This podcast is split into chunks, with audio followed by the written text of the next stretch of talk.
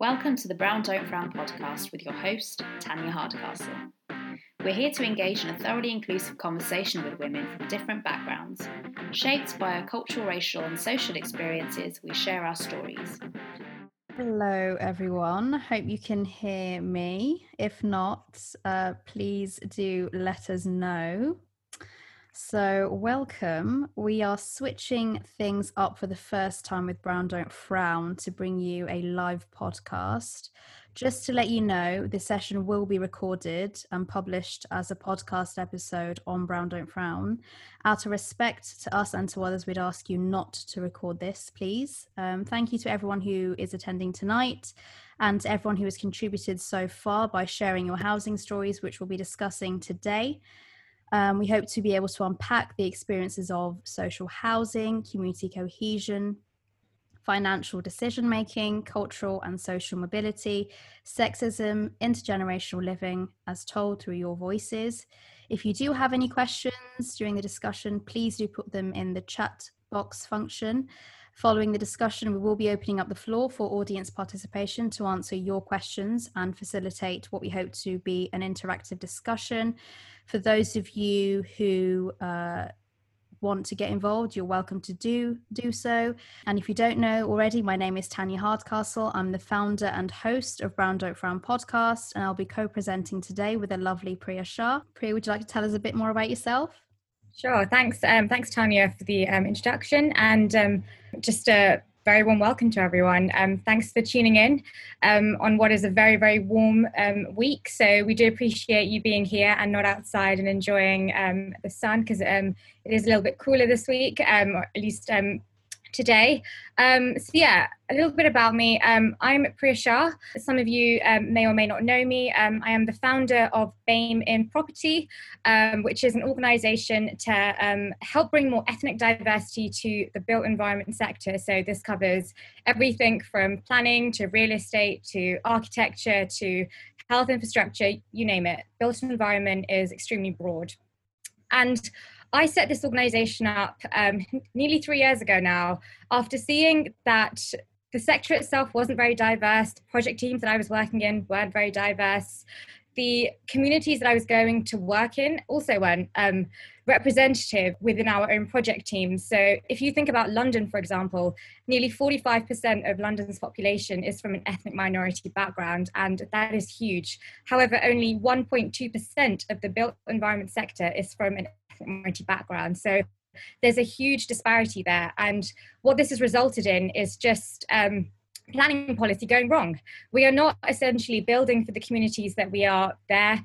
Um, ready to um, actually build homes for. So that is um, why I set up BAME Property since then. I've been um, holding numerous events, physical. Um, during the COVID 19 lockdown, I've been holding virtual events and really exploring um, the impact of the pandemic on ethnic minority communities, particularly from a housing and planning perspective, as that is my field.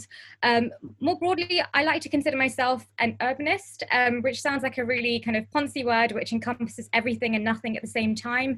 I really cover kind of politics, um, society, and diversity within the work that I do. Kind of really embeds in, in everything that I do and gives me that strategic direction in um, all of my work. So that really does um, kind of guide everything that I do.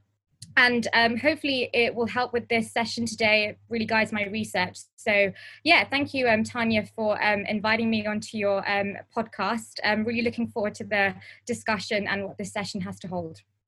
Wonderful. Thank you so much, Priya. That was a very enlightening introduction to your organization. Um, and I'm sure many people will follow it uh, following the discussion who haven't done so already.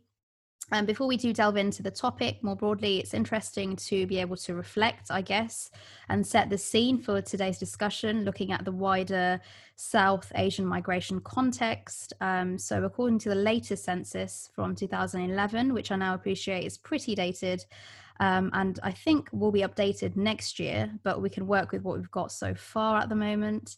Um, and according to the 2011 census, we've got 4.5 million South Asians living in the UK, which accounts for 7% of the population. I'm pretty sure it's a, quite a bit higher than that. Um, and hopefully, when we do get the updated statistics, we'll have a clearer picture of how many actually do live in Britain. Um, I guess if you look at the wider context of migration, to England. Um, it began with the arrival of the East India Company to the Indian subcontinent back as early as the 17th century, with Indians coming to Britain for both economic and educational uh, reasons during the British Raj or the colonial empire, many then returning back to India after a few months or years. Um, we had further migration movements following the Indi- Indian independence movement, which led to the partition of 1947, eventually creating countries of Pakistan, Bangladesh, and India. The most significant wave um, was following World War II uh, and the breakup of the British Empire, um, and also not forgetting the expulsion of uh, Indian communities in East African countries back in the early 1970s, uh, with Ugandans, Kenyans, and Tanzanians coming to Britain. Um, so that's an interesting way to, I guess, look at the broader picture and how we've got to where we are today to introduce the topic more broadly. Um, Priya, would you like to kick start by talking to us a bit more about your housing story? Thanks so much, Tanya. Um, so yeah, I guess my my housing story probably isn't that unique um, in the sense that I am born and bred in Harrow, um, and if some of you know Harrow, it's northwest London. Um, it has a huge ethnic minority population. Um, 35% um, of Harrow's population is from an ethnic minority population, and of that, 69% is from a South Asian background. So we are hugely diverse, but particularly amongst South Asian communities. And this has really shaped the borough. So if you look at the kind of housing, if you look at the um, shops and the kind of corner shops, things like that, a lot of them are run by South Asian communities. Or, um, you know, you've got your standard kind of South Asian corner shop. Um, everyone knows it. Everyone kind of knows their local corner shop. Um, if you um, look at the housing, for example, it's, it's very much mapped on the um, South Asian population. If you think about South Asian communities, quite often they they tend to live in intergenerational households. Um, so you might have up to you know three or four generations living within one household, having up to ten to twelve people within a house. Um, and most um, housing, if you look in in most boroughs, is best is is based on the Western model of um, housing, which is, you know, your kind of two bedroom apartment with a very, very small balcony, maybe some open space and a, and a garden if you're lucky. But actually, most intergenerational households tend to have or tend to want, you know, four to five bedrooms within the household. They'll want their own garden, they'll want their own privacy because it's very communal in nature. And um, that has really guided the um, planning policy within um, Harrow. So every, every borough out there has a local plan, a local local plan tends to guide the number of housing, the infrastructure, the kind of school and um, health allocation within a borough for the next 10 to 15 years. And Harrow's planning policy is no different. Um, Obviously, um, as you know, um, there isn't that much demand for retirement living housing within Harrow um, because it just isn't that common for South Asian communities to have um, grandparents or older people within their families living in assisted living or retirement living housing. So, what you tend to find again is that kind of multi generational housing so that has actually really guided our planning policies. It's very different to you know boroughs in um, places like Norfolk or Kent or you know other other parts of the UK which which tend to have higher of white British um, people. So I think that is something which has been really really distinct in um, Harrow. And something else which is um, quite quite unique to Harrow is um, it's got also one of the largest uh, populations of East African Indians as well. So this is the kind of twice um, twice migrant. So firstly, they they left India, they went to East Africa. They kind of went on um, on the Indian Ocean coastline. So you've got Indians, you know, mainly from Gujarat and and, and Punjab, settling in Uganda, Tan, um, uh, Tanzania and um, Kenya, and then you've got South Indians, which tended to settle in South Africa, and um, all of them have, you know, quite a lot of things in common. They were the kind of first settlers to have left India properly to have set up their homes within East African or African countries more widely. And the East Africans who left um, their um, countries, or the East African Indians rather, who left those countries of um, Kenya, Tanzania, Uganda, left because those countries themselves were, you know, gaining their independence. So they came to the UK, they faced a lot of, um, you know, racism, oppression, you name it, but they were very, very hard workers. And this has really defined their presence um, and their role within different communities. So within Harrow, we've got one of the largest populations of East African um, Indians. Most of them are Gujarati, so I am myself Gujarati. Um, no, not at all biased. Um, but dare I say that East African Indians are some of the most successful um, immigrants within the UK. Um, East African Indians um, tend to contribute the highest GDP per capita um, amongst any ethnic minority population, which I thought was a really interesting fact to just throw in there. But also, um, they they tend to have very educated um, kind of offspring. Uh, most of them tend to go into higher education, and again go into real estate and property, which I think is something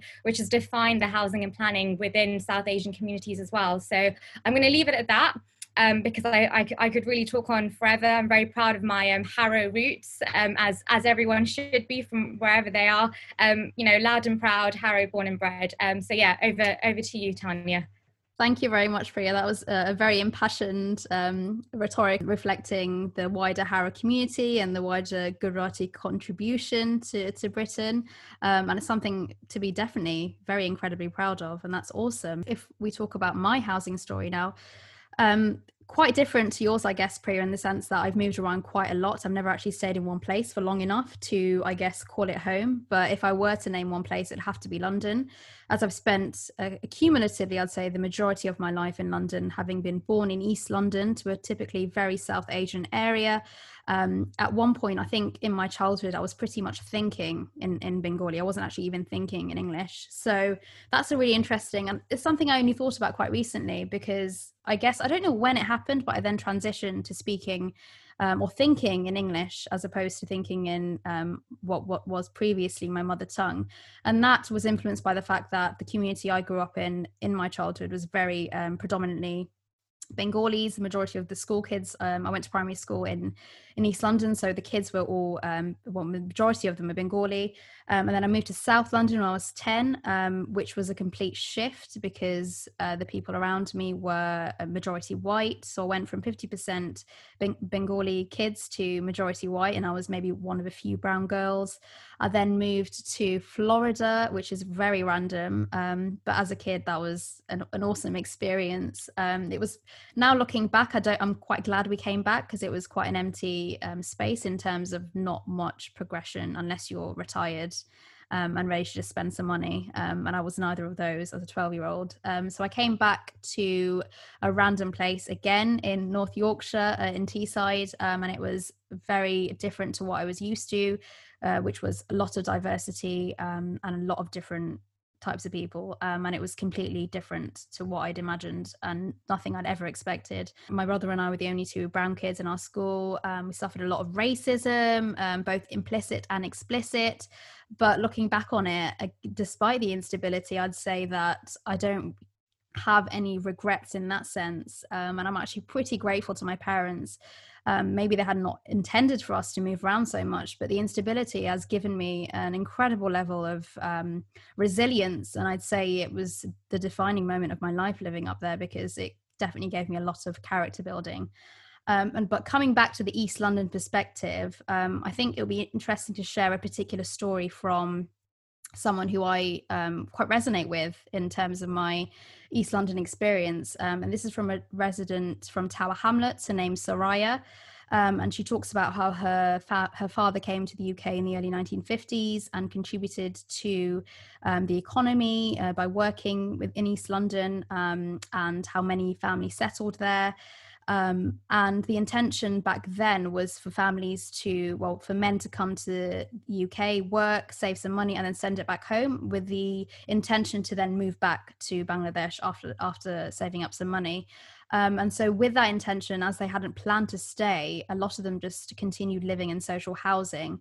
And Soraya explains how the struggle, therefore, is is quite difficult um, for her generation as a first generation British Bangladeshi as there's no lineage of property to take out a secured loan against. Um, and parents don't really have enough money to help their children in that sense. Um, and so she talks about the benefits of uh, Asian culture, where it's a social norm for married couples to then move into the man's family home, where they could have kids and save up to buy their own place, um, which which has, of course, its economic benefits. But then she also talks about the stigma about moving in with your in-laws as a woman um, which comes with its own emotional stress um, which a lot of asian women don't really speak out about um, very often. So that's a very interesting perspective um, and i can tie in with my own um, understanding through family friends who've told me some of them who've really enjoyed the fact that they've been able to just move in um, and they'd always aspired to essentially just be mothers and just you know marry into a wealthy family and they're very happy doing that. Whereas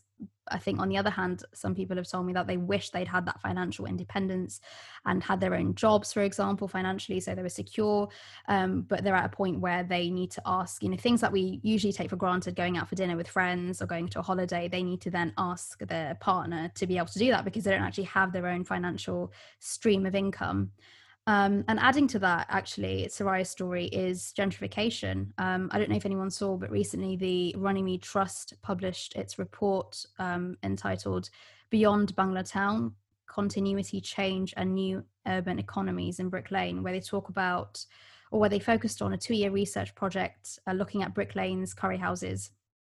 And they looked at how it had decreased um, by over 60% in 15 years' time and how a lot of these curry houses are now replaced with vintage clothing stores and hipster cafes and hot chocolate stands and things like that. Um, and how there are other challenges as well, more broadly, rents, rising business rates, and things like that, um, lack of trained chefs due to visa constraints. Lack of support from regeneration agencies and things like that. And perhaps that ties in with planning as well. And you can maybe enlighten us on that. But I thought that was quite an interesting perspective and interesting piece of research. Thanks, Tanya. Um, yeah, so um, some really interesting stories there um, from from Tanya and from Soraya, and just to kind of reiterate, um, over the last few weeks, I've received some really fascinating, um, you know, built environment and housing stories from different communities within South Asian diaspora. And, you know, some of my favorite have been Punjabis in Handsworth, for example, um, you know, really kind of talking about that corner shop ethos again you know working within that kind of blue blue collar environment i don't like to kind of use that blue collar white collar but unfortunately we still live in a very classist you know society and i think we, we still tend to differentiate jobs based on blue collar and the more kind of professional based employment. And this this person um, Renu, her name was. Um, she she was saying how during um, during the week after work, after school, she would um, support and would um, help her family run the um, family business, which was a which was a shop, and it was within that shop that she learned all of the kind of key skills that we all actually go and get degrees for nowadays. So management, accountancy, you know, things like that, HR, because they, they they had to hire and fire employees. So actually all of these things were very very entrepreneurial. And i think again that really defined and shaped south asian culture and communities all across the uk which i found really interesting. And she herself is is is now a town planner. So she's kind of moved moved ahead. She is you know working um, within the white white collar profession um, as we as we like to call it but she will still go back to handsworth to support her family business. She actually said you know you can take the girl out of handsworth but you can't take the handsworth out of the punjabi which um, which i really liked. And i think that resonates with a lot of people. If you look all across the country you've got you know punjabis in um, southall you've got the bangladeshis and bengalis in east london tower hamlets and waltham forest you've got gujaratis in harrow and wembley and so on. Again most of us will probably go on to you know have university education work in you know quite high professions but you can never really take what was within us and what our our childhood kind of defined within us. So i think those were the uh, those were the stories that, that that really stood out for me. And there was one that i actually posted today on my social media from aaron who is actually on the call. Um, where he talked about um, Kerala Christians in um, the city of London. So I'm actually going to hand over to Aaron, who can share more about this story because it was just fascinating. I've, I've never heard anything like it before, and it, it just it just warmed me just how nice it was. So over to you, Aaron. Thanks, Priya, putting me on the spot. Uh, so I, I, don't think many people know about uh, the Syrian Christians uh, in in the UK. So we're one of the oldest uh, Christian communities uh, in the world actually. And when people look at me, they always, you know, oh, you've got such a white name. So when I have um, when I have business meetings at, at, the office, people don't know who I am because they don't, have you know, my picture up on my profile, and they kind of look around for this white guy called Aaron Matthew, and then they, and then I have to always put my hand up and go, "I'm Aaron, by the way." And I think this is a really interesting story about the fact that we don't know much about different communities in India. India is just so massive. Um, so the Syrian Christians were uh, converted by one of uh, one of Jesus' disciples. So for 2,000 years we've been Christian. We've had very Christian names. If you've never met a brown guy or girl with a George or a Matthew or a Thomas as a surname, they're probably from this very small community. And um, so the story I kind of posted today was about buying our first church. And so I, I kind of have a similar story to Tanya. I've been all over the world and kind of came back to the UK. And in every country, I've never been fully British. I've never been fully Indian. So I've kind of latched on to who actually am I? And one of the big questions of that is where do I feel most at home? And then, funnily enough, uh, you know, I'm, I'm not that religious anymore. It's it's at church where you know the smells, everything about this building, which is this grade one listed old church in Blackfriars. You probably walked past it a thousand times, but it's our community um, meets up there every every Sunday. Uh, and so there's this crazy story, and I started to ask the elders, you know, how do we get this church that you know Shakespeare prayed in? Like, how how how do we get this? And apparently there was this bishop, and he was super savvy, so he kind of talked to the the Anglican bishops and kind of got this for rent free. And, and and I think the story of the church is also the story of immigrants in the UK. So we kind of came in at the first and we was really welcomed. Oh, you're Christian. Oh, you have the for rent free. Like, you know, we'd love you to be here. And then slowly after the years, we had different landlords and different priests who were starting to say, "Oh, your food really, really is a little bit uh, much. It smells a bit." You know, I've got a hilarious story of the one of my elders saying uh, the wife of the vicar used to go around spraying perfume after we used to eat after church. And it's such a, you know, if you go to an Anglican church, you don't really eat after, and it's, it's something that's so important to us. Um, and then you know uh, they try to put up the rent, and they were trying to saying you know oh it's you know you pay, you're paying too little. And I think the story it uh, is a really funny story. And if you look more and more, so all the churches in the in, central London are all kind of abandoned, and and they were gonna they were gonna take all these churches away and sell them to you know property developers. And I think that comes back to the property thing. And it was only because our church was there and was used and was more full than you know any other church in the area that that church actually remained as a as a church and wasn't sold or wasn't turned into some other building. So the more you look at your history, I think in the UK you realize that Indians are so so integral to it, and you know all South Asians. Um, and yeah, just I guess that that's my experience of the property. And now we, you know, so from one church we used to rent for free. That rent's gone up, and now we own 20 churches around the UK. And it's just a story of growth. It's a story of immigration, and you know, really succeeding in a country that we decided to make our own But yeah, if you have any questions about our my weird little community, or you, can, you can ask me away. Wow, that's super interesting, Aaron. I did have a look at the story um, that Priya posted on the BAME in Property Instagram earlier today, and yeah, I definitely echo um, Priya's Priya's thoughts in that sense because it's so unique, and I wouldn't have known about it otherwise if you hadn't shared the story. So thank you so much. Yeah.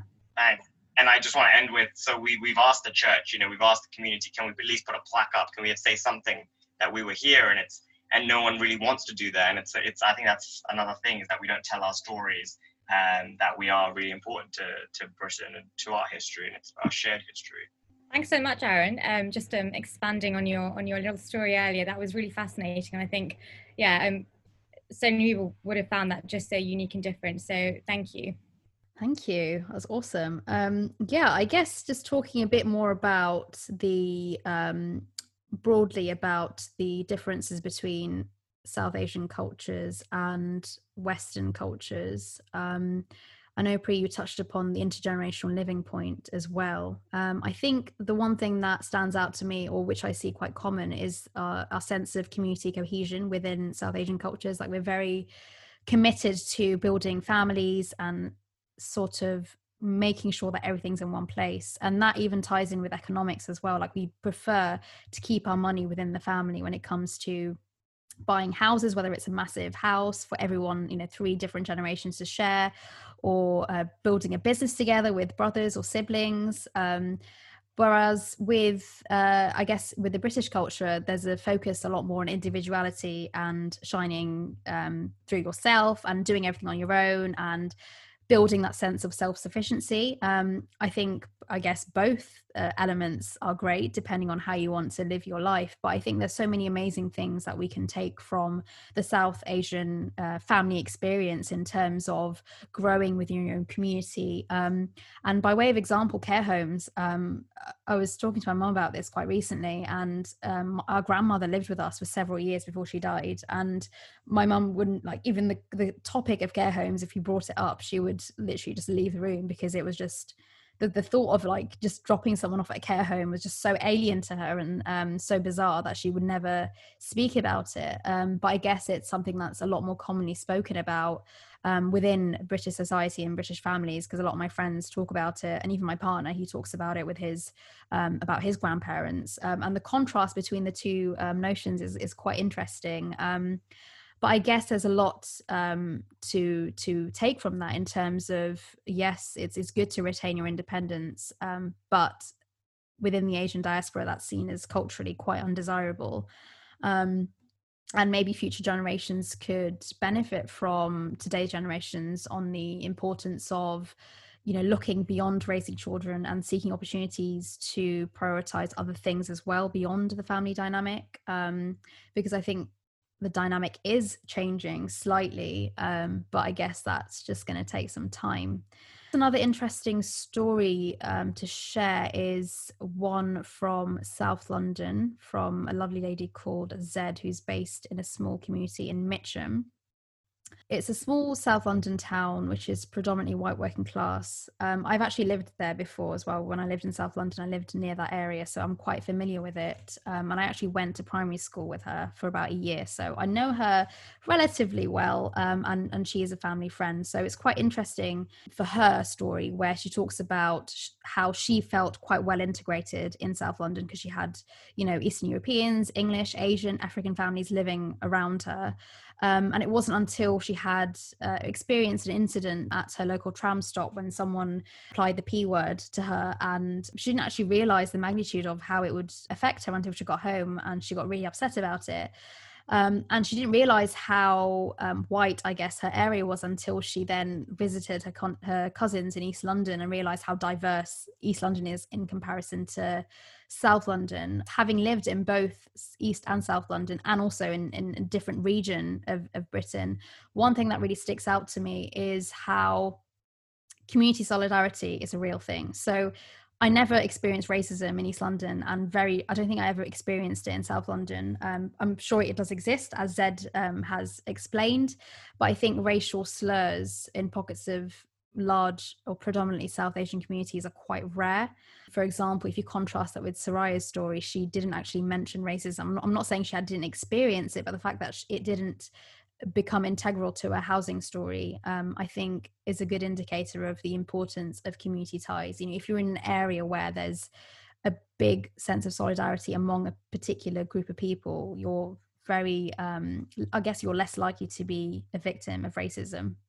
I just wanted to um, go back on a couple of your points that you made about kind of just some of the differences between housing within South Asian communities and Western cultures. And I think one of the biggest differences is that quite a lot of South Asian children will tend to live with their families until um, they are engaged. So even after university, you know, quite a lot of people, once they've graduated, will actually go back home and live there and they will commute into London or wherever they are working because there is this kind of notion that you should save money. You you, sh- you shouldn't waste money on renting. And i think quite a lot of you know people will will want to kind of save that money and actually invest it into buying a property. So you've got the one half of people who will just save money and be be able to buy a property you know in their in their mid 20s which believe it or not a lot of people just just cannot do these days then you'll get the other people who will save money to actually buy to let so they'll just start investing. And i think that is very very common amongst south asian communities. And that is actually one of the traits which makes them quite successful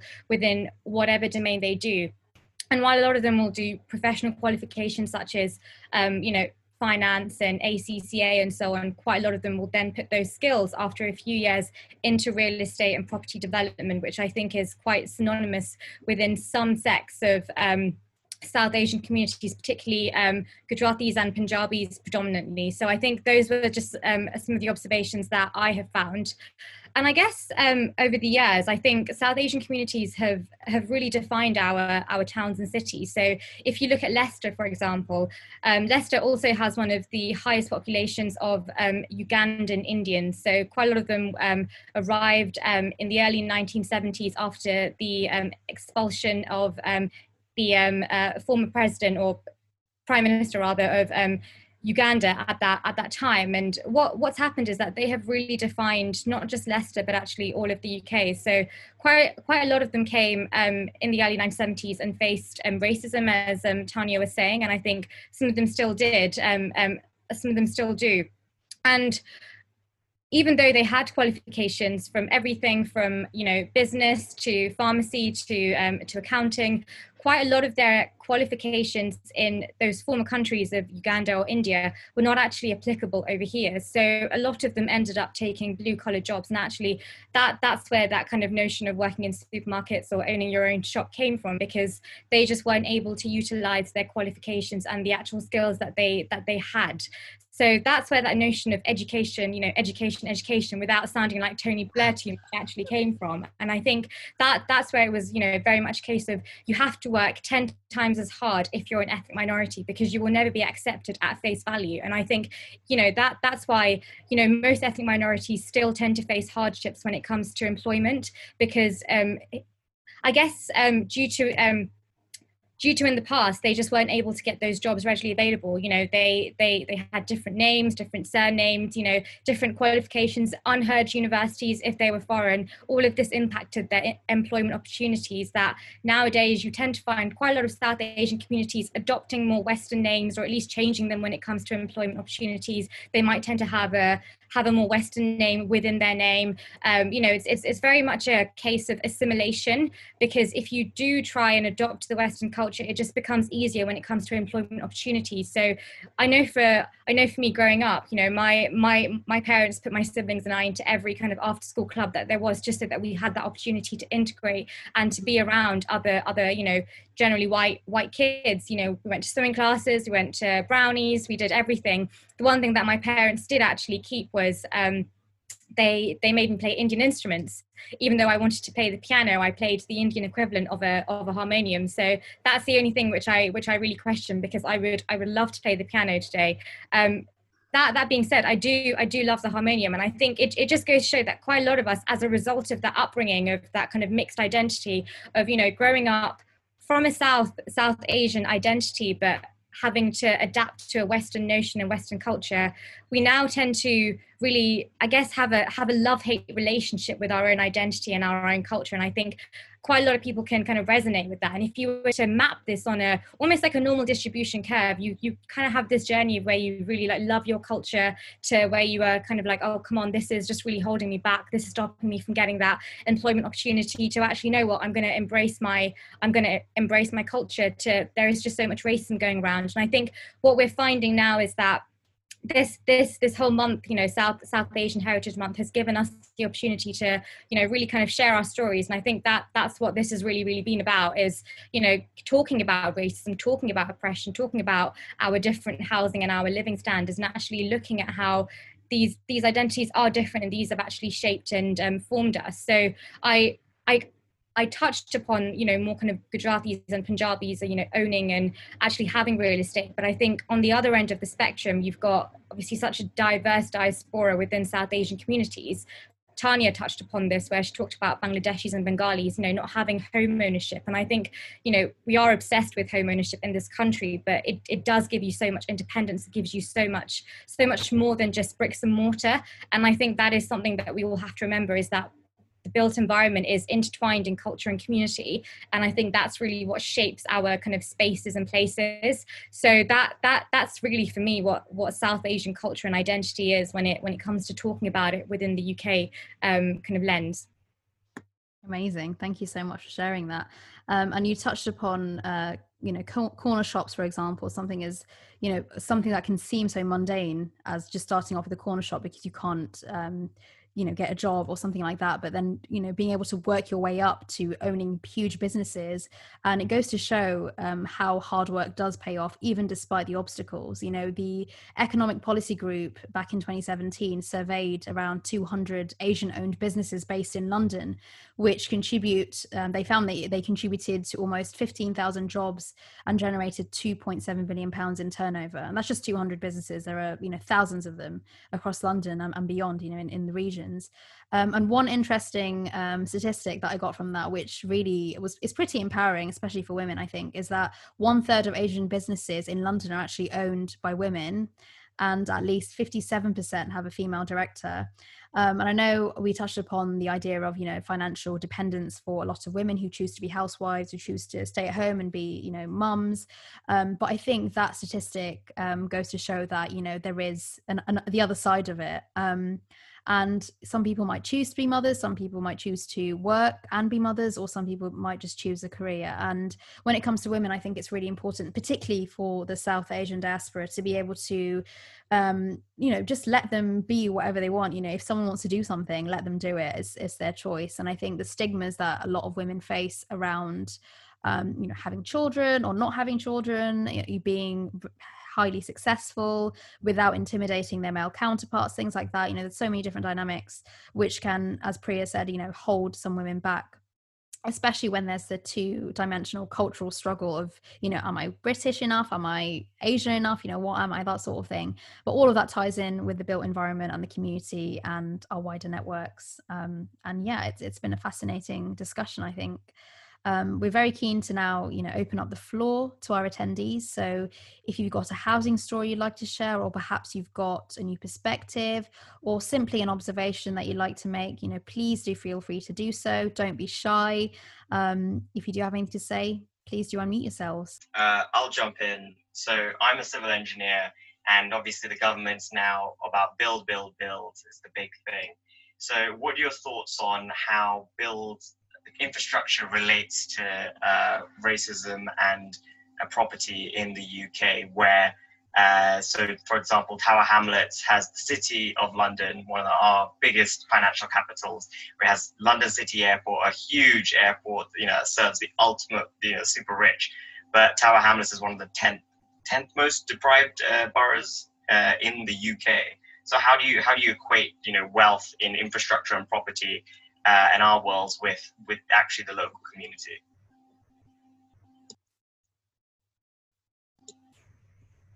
Hi, Aaron. Um, thanks, thanks so much for your question. Really, really great one. I think um, all all across the UK, not even just London, you see this just this disparity on your doorstep. You've almost got two sides of the same coin. You know, where you've got high-rise blocks which are owned by the rich and wealthy, right beside, you know, kind of also high rise blocks, but council housing, social housing, very overcrowded, which really resonates with certain populations, usually ethnic minorities. And I think quite a lot of this does come down to our policymakers and who is, you know, holding that information, who is making those decisions. And I think if you look at local authorities, most of them aren't representative of the of the communities that they actually represent. So I think Tower Hamlets does actually have some councillors who are of Bengali, Bangladeshi origin, which is fantastic but they don't necessarily make the policy. If you look at the kind of planning and regeneration team within each council, actually only one council in the in the whole of London, and that's um, Hillingdon, has a um, planning and regeneration team led by an ethnic minority. And just to go back to the point that I made earlier, when 45% of the uh, of um, London's population is ethnic minority. There's this huge disparity. So you've got policymakers who don't necessarily understand the population that they're developing for. They don't necessarily understand the different demographics and different ethnic needs, which which comes with this.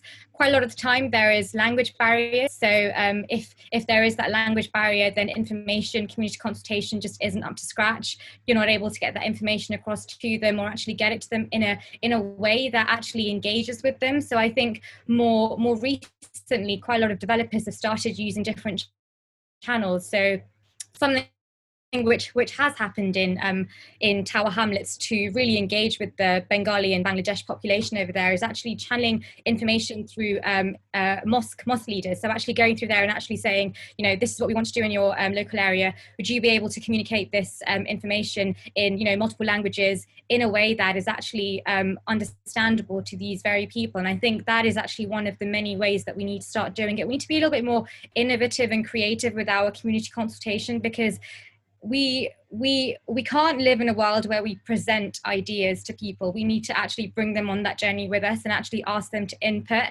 into our community consultation into our development and um, infrastructure. And i think that is the only way that you will get people on side because in today's society you can never ever go into any community and present them with a you know 20 story building and actually hope that you'll get it uh, you know passed through planning permission. You absolutely have to be on their side and you have to try and understand what is it that they want to have in their public realm? What is it that they want to have in their open space? You know what makes their housing so unique to a western model? So you know if if the local council already knows that there is a huge um, Bangladeshi or Bengali population within Tower Hamlets, they need to consider that within their local plan and in their planning policy. So actually having more family housing to accommodate, you know, larger larger families and so on. So I think that is that is part of it. Is just really kind of changing our our planning policy to actually ensure that you know housing and and infrastructure actually accommodates for the for the very communities that we are out there developing for. And Priya, just a last one. So obviously getting involved in the consultation process is important, but how do we make sure that wealth is actually shared to the local area? You know, Canary Wharf is a huge draw for investment, but apparently, you know, it's not going to the local community. What, what's happening with the boroughs? What what's happening with the councils that mean that's not being shared out? I think one of the biggest fallbacks with our planning policy is our section 106. So this is like a kind of contribution that developers have to make when it comes to going into communities. So after building, I think usually over building um, 40 units, they they they have to give X amount. So it could be anything from a few thousand to you know to a to actually a hundred thousand, where they where they give it to the local authority. And because of the influx in um, homes and potentially new residents and a kind of you know higher higher population, you would ex- you would assume that there would be more more need or greater need for GP services, um, schools, doctors, you know, a- any other kind of health health or other in- infrastructure that, that that you might need. Could even be more um, transport services, you name it, whatever really. Most developers and local authorities have to actually adhere to this, but it's actually the local authority which determines where this where this money goes. So even if the developer says to you know poor, poor you know poor poor poorer residents who attend their consultation, yes, you know, we would like to give you a new school or we'd like to give you a new GP or whatever, ultimately that decision does fall upon the local authority So I think ultimately the local authority has to understand that population, has to understand demographics, where pockets of inequality are within that borough in order to actually allocate resources more efficiently. And I think most of the time, local authorities don't do that. Yes, we have our local plans. Yes, we have, you know, different planning teams within our local authorities, but most of them don't actually understand the people down on the ground. I think that's where there's this huge information and communication gap. So I think moving forward, there just needs to be better communication, better understanding, and better collection of um, demographic data, because that is what's actually going to give us, you know, that that that know-how really of where to allocate resources and to ensure, you know, if if a particular area needs needs a new school or needs more GP services, that's that's really what's more important. I think if this pandemic has shown us anything, it's it's really shown that there is such you know um, deficits of resources in especially poorer towns, you know, such, such as Tower Hamlets, you know, that's where there is, you know, huge levels of social housing, um, overcrowding within houses, no um, balconies or no open space, which was particularly difficult during the lockdown. And I think that's just going to help help to show us this kind of link between health and housing that you can't really look at one without looking at the other. And I think if we started looking at planning policy as um, more kind of cross cross sectional as a as opposed to you know planning design um, engineering but actually looking at it as more multifaceted. And i think we'd be able to approach and deliver much better. For me to come in um, my name is angela fonzo and i represent an organisation called clean air for southall and hayes now regeneration is one thing but it's having a really detrimental impact where i live. You're talking about high rise properties being developed, one or two bedrooms, not for the local community needing around about 300,000 for a one bedroom flat. These are flats which are being marketed in Singapore, Hong Kong, and China. And I spoke to an estate agent today. He said the Chinese will buy them up, they'll leave them vacant, and then they'll sell them to make a profit at some point. Um, I think you made something You made a very good point about the local community being engaged with the property developers. But the property developers are absolutely ruthless. They are driven by profit. They're not interested in the local community. There's a massive redevelopment site called Southall Waterside, which used to be a former gasworks. It's a brownfield site, and the land there is highly contaminated. So, for over three years, the community has experienced pollution in their homes. People have complained about various health symptoms ranging from asthma um, to uh, breathlessness to cancer, even pneumonia. Now, we have followed the correct channels and complained to the site regulator, which is Ealing Council. To be quite frank, they have done nothing. In actual fact, I would accuse them of environmental racism because they will do everything to actually undermine residents by denying their experience. Um, they have no intention of using Environmental Protection Act to protect us. And that is why Cash is constantly campaigning um, because we want this injustice eradicated. People are truly suffering. And what you're also seeing in Southall now, people are starting to speak up and say, we've had enough of all these developments, we've had enough of over planning. And there's a young woman who's actually set up a group called Justice for Southall. So I think there is a growing groundswell of people saying, you know, this is not good enough. And you can't even argue that the local councillors are not representative of the population. They are predominantly South Asian, but they keep quiet and they do not speak up for the rights of residents who are very severely affected. When you look at the percentage of social housing, it's 30%. But we know in the past, developers have turned around to council and actually, we can't meet that requirement. And they actually make a payment to local councils. So what is going on in Southall is not going to address the, uh, the housing shortage and is not going to provide um, accommodation that most people can afford within their budget. Um, so it's truly, truly scary what's happening. The developers will talk about Crossrail, the proximity to Heathrow Airport. But it's going to become a tale of two towns. And the re- regeneration is not going to impact positively the um, businesses on King Street and on Southall Broadway. Um, it's a truly terrifying prospect. What is happening? That people are dying. It's environmental racism that is falling under the radar. Thank you. Thank you very much, Angela, for your contribution. Um, and thank you for uh, writing in the chat function as well a bit more about Clean Air for Southall and Hayes. Um, there's clearly quite a lot happening there and quite a lot to unpack. Um, and yeah, I'm, I'm really sorry that this is happening, um, particularly given that, you know, there are councillors who are representing the borough, but it seems as though money seems to trump everything you know housing needs environmental pollution environmental racism as you rightly pointed out. But there's clearly you know profit takes precedence over people's livelihoods and that is such a shame and i hope you know the coronavirus pandemic actually reverses some of these damages and makes people realize that a lot of the systems that have been in place for so long don't actually function very very efficiently. The only people they benefit um, are essentially the top 0.5% and you made a really interesting point about international investors coming here to invest in property. And you know given the number of homeless people out, outside um, and the number of properties which stand empty for years with no one actually living in them especially in you know the fifth richest country in the world that's pretty pretty shameful really I got um I got a few questions to um, to answer to ask.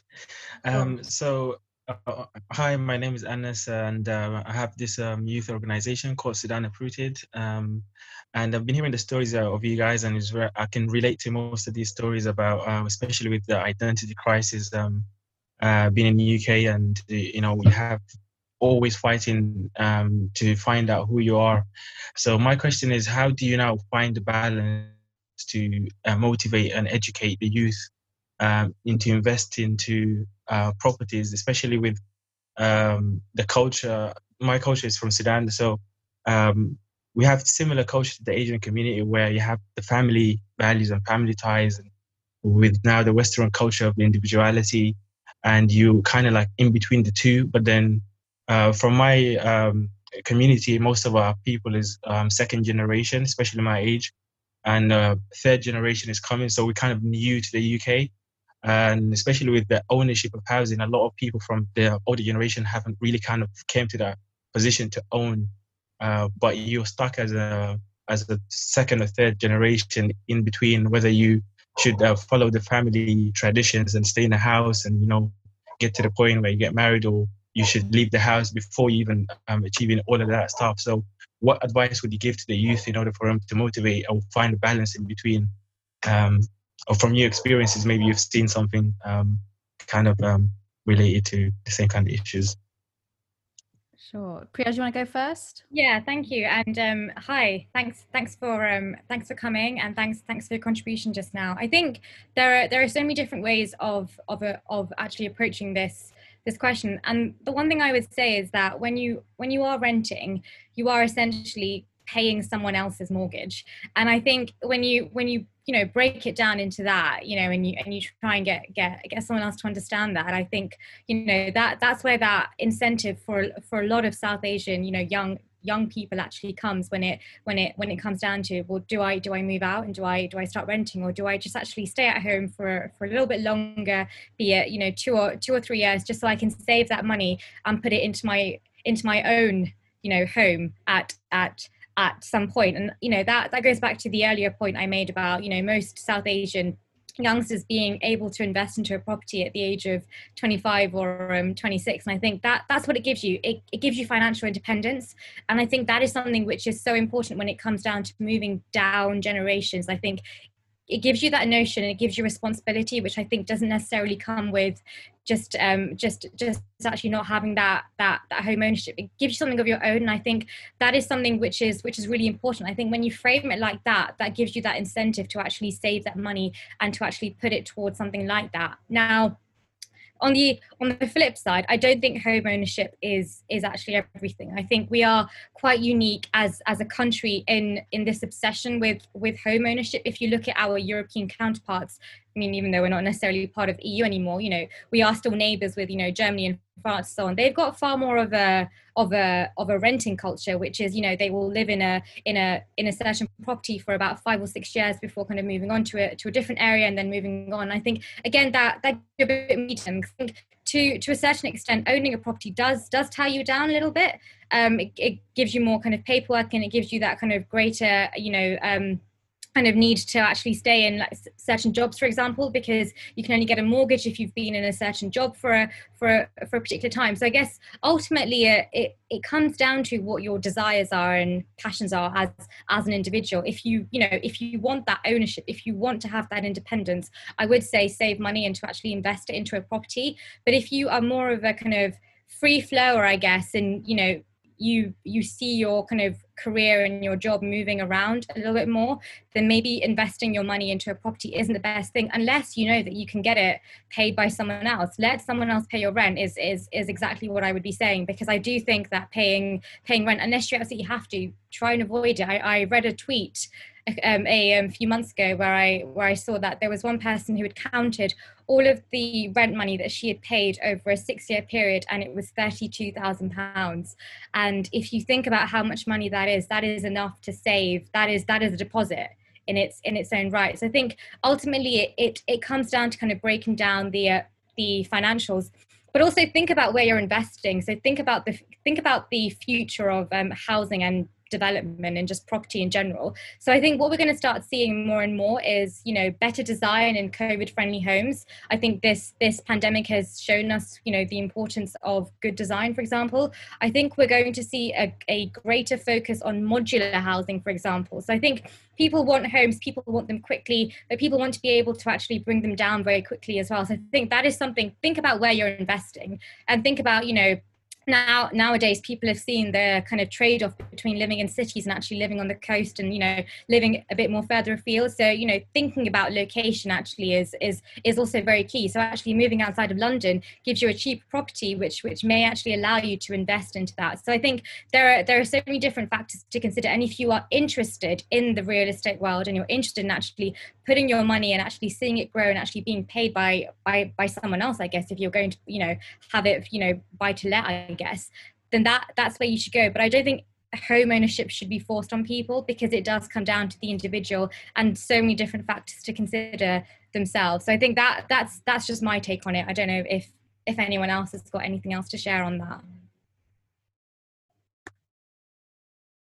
Yeah very much uh, echo what what you said priya there because i think it it does definitely come down to individual aspiration. There's this obsession with home ownership and bricks and mortar. Um, I don't think it's necessarily the case with our generation. I think it is drifting away quite a bit because people are now more focused on experiences and making memories as opposed to material things. I think we have shifted away from that sort of viewpoint whereas i think with our parents generation there was a big drive to uh, own own homes particularly for i think migrants as well there was a big obsession with it because back home in many of our countries you know we, we own several houses um, and, and we live off the land and things like that. So you know the obsession comes from the desire for human beings to have their own space and taking ownership of that. And i i personally think you know home ownership should be a human right. I think everyone should be able to own their own home if they want to. Um it's definitely such a shame that people aren't able to nowadays especially our generation because they're so unaffordable. But if you hear you know some of our parents stories they're able to you know buy a home with double their salary and that's something that's just impossible right now. So yeah i mean Anas you made some very interesting points about you know finding that balance and knowing what it is um, that you want. But i think that ultimately comes down to yourself. But i think it's really important um, being a south asian myself i think i do definitely take account of um, elders views so my you know my family's views because you know i might not always agree with them ultimately but they've got you know decades more experience than I have, and they can tell me things that they've learned, um, which I can, you know, imbibe within my own um, decisions as well. Does anyone else have anything to add to the points raised? I sorry, I just I just wanted to add to that, Tanya. I would say that our our parents um, kind of generation is probably more risk averse, and I think when it when it comes to you know owning a home is is basically stability you know yes. it gives you that kind of not just bricks and mortar but gives you the land as you as you were saying it, it, gives you something to come come home to and to actually own whereas when you're renting it's it's never truly your own no. and i think that's that's something which as as a migrant as as an immigrant you you never truly have anything which is your own. So when you are able to say you know when you're able to sign that paper and actually say this is my own home it's it's more than just the bricks and mortar. It's it's it's something where your kind of hard earned money has actually gone into. It's that kind of stability which which people have just not had for for such a long time. And i do think that ethos does kind of come down onto onto our generation where it's very much a case of you know own your own home because you just don't have stability then. So i think you know just to, just to go back to tanya's points about listening to our elders you know i you know probably haven't been that interested in owning my own property until very recently. And i think you know most of that does does come down to the fact that my parents would like me to have my own property. They probably just want to get rid of me. I'm probably getting under their feet living at home still. Um, but at the but but at the same time it's very much a case of you know have your have something which is your own. And i think you know it it, it, it, it gives you something which which which renting a property just cannot give you. So i think you know there's that there's that cultural connotation attached to home ownership which which which um you know which which is with us as well. And i think if you if you look at some um gujarati and kind of hindu communities there's huge similarities with the um, jewish community for example. You know there are there are things like that entrepreneurial nature. There's that you know kind of obsession with with home ownership with that um you know education higher education things like that. And i think you know that ultimately comes down to two oppressed um, sections of, of, of our global society have invested so much within their own communities. It's about giving them that kind of stamp and that foot on the on the very land that they are now on. I think ultimately home ownership is is embedded in you know immigration in that kind of lack of security because that that's what it gives you gives you just that little bit more security. Absolutely. Uh, thank you for your input. And uh, just one last thing, story. Um, so how? Um, I mean, I think maybe you already covered this, but um, how? What advice would you give to the youth people to deal with the social pressures um, to owning a house? Because um, I've like from people that I've um, encountered, especially young people, a lot of them feel the pressure that you have to own a house and they have to have this, you know, freedom that you're speaking about. So how can you now, especially with the current um, economical crisis that we actually are going um, through, how can you now, um, you know, educate them or teach them in a way to deal with that kind of social pressure of owning a house or owning your own property? Yeah, really interesting point and very topical at the moment. Um, I think it's not fair that a lot of people, especially the old generation, have made caricatures of our generation you know making snide comments like oh you know we'd have enough money if we didn't spend all of it on buying avocado on toast and things like that which is pretty you know deriding to our generation who you know didn't have don't have the luck. You know it purely is i think a lot of the time about luck you know born at the right place at the right time. You know sometimes i look at my life and i'm like oh imagine if i was you know born at my parents generation i would i would be like swimming in it right now you know some of the opportunities they had that they could have reaped um, but I think ultimately is down to um, I think frugality is is a big element. I think that's something that we don't necessarily preach in our generation. There's there's obsession about spending and consumerism.